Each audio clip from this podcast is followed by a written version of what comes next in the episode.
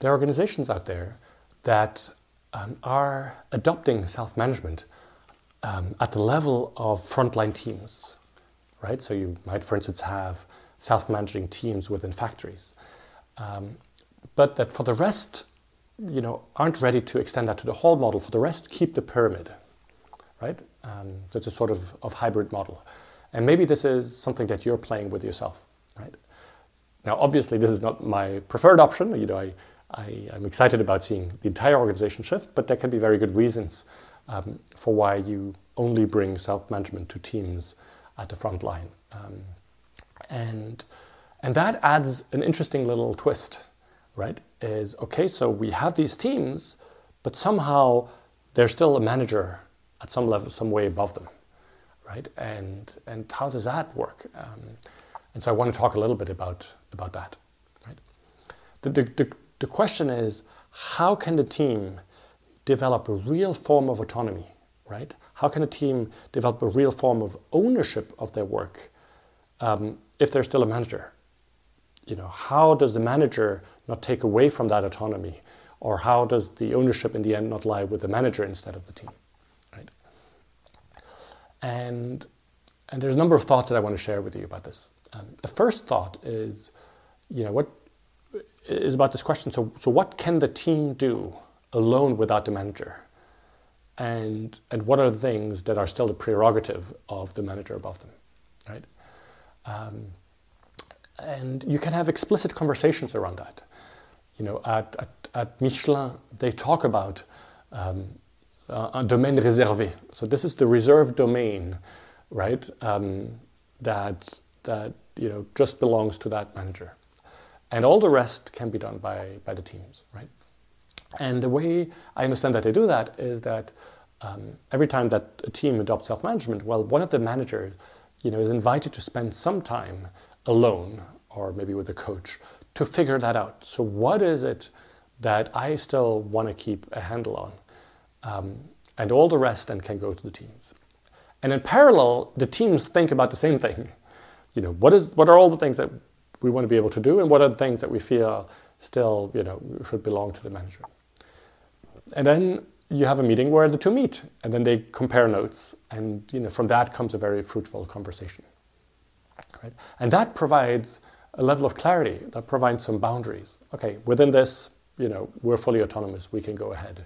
And for these things you know we need at least the approval of the manager that's you know might be decisions that that she or he takes. Uh, so that's, I think, a first interesting um, question to look at. A second one is, okay, but so if the manager intervenes much less, you know, what are the, you know, the meaningful, beautiful contributions that that manager can make, right? Um, you know, another way to say it, you know, what does the manager actually do? You know, how do you keep the manager busy from interfering with the team? And here are two ideas. Um, the first one is that you can simply start by increasing the span of control. Um, that's what they've done, for instance, at, at Michelin, right? You can have where you formerly you had a manager for every team, right, or a team leader. Well, now you have a manager for two teams, or five teams, or ten teams. Um, or you know, if it's an organization like a factory that works with shifts, well, the manager is only there for one shift, so there's two shifts that operate without managers right? And in that way, it's just impossible for a manager to try to be in control of everything, to manage everything. So the manager needs to release control and trust the teams. Right? A second idea is that um, managers can spend a lot of time on other projects that are meaningful for the organization and its purpose, right? They can start doing work on innovation or in business development or all sorts of things, right? Um, just avoid giving them work on support functions, like having them work on, I don't know, HR projects or you know, finance projects or all, of these things, because that then tends to be projects that are then again imposed onto the teams, and that's not very that's not very helpful, right? You're actually trying to free the teams from some of these sort of support function injunctions that come from outside. You know, a, a third interesting question is you know, how can the, the feeling of ownership, you know, be transferred, transferred from the manager to the team, right? Previously, it's the manager who feels the, responsible for the team, and if the results are bad, you know, steps in. You know, how does a f- team start to feel really responsible themselves? Um, I've talked about this quite a lot in, in videos about self-correction, so I, I urge you to watch these videos. Um, but one of the obvious things you can do is to expose the team directly to the consequences of their action, make the team feel the pride or pain of doing good and bad work. So it means that it's, um, you know, the team is no longer shielded through the manager from the results of their work. So the question becomes how can a team be directly in contact with their clients or the internal clients um, and not have just the manager be in contact with the client and then, you know, interfacing with the team, right? So that's, that's I think, an, an interesting thing. And then a fourth interesting question is, you know, how can the, the manager and the members of the team sort of grow into their new role, right? Grow into uh, sort of competences and, and, behaviors that they might not have had before, right?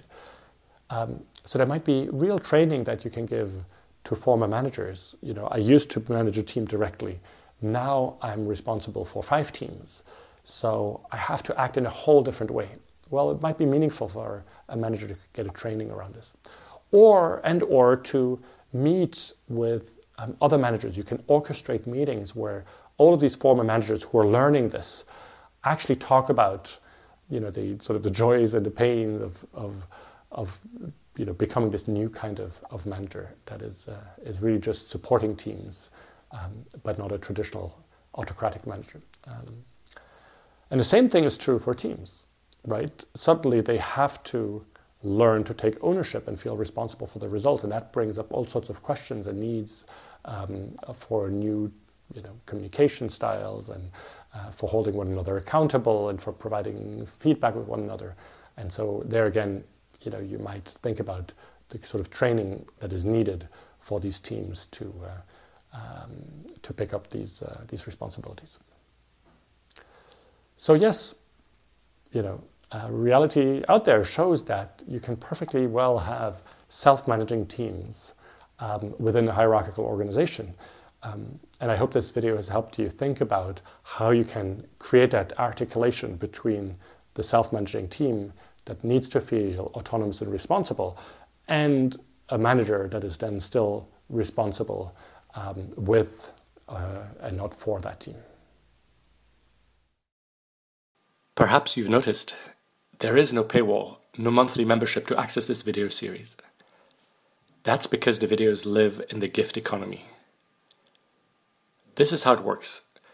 I gift everything that goes into making the videos, my time, energy, and insights, and you get to choose what feels right to gift back. Please take a moment to reflect on what would feel good to give in return to help me continue doing this work. Thank you.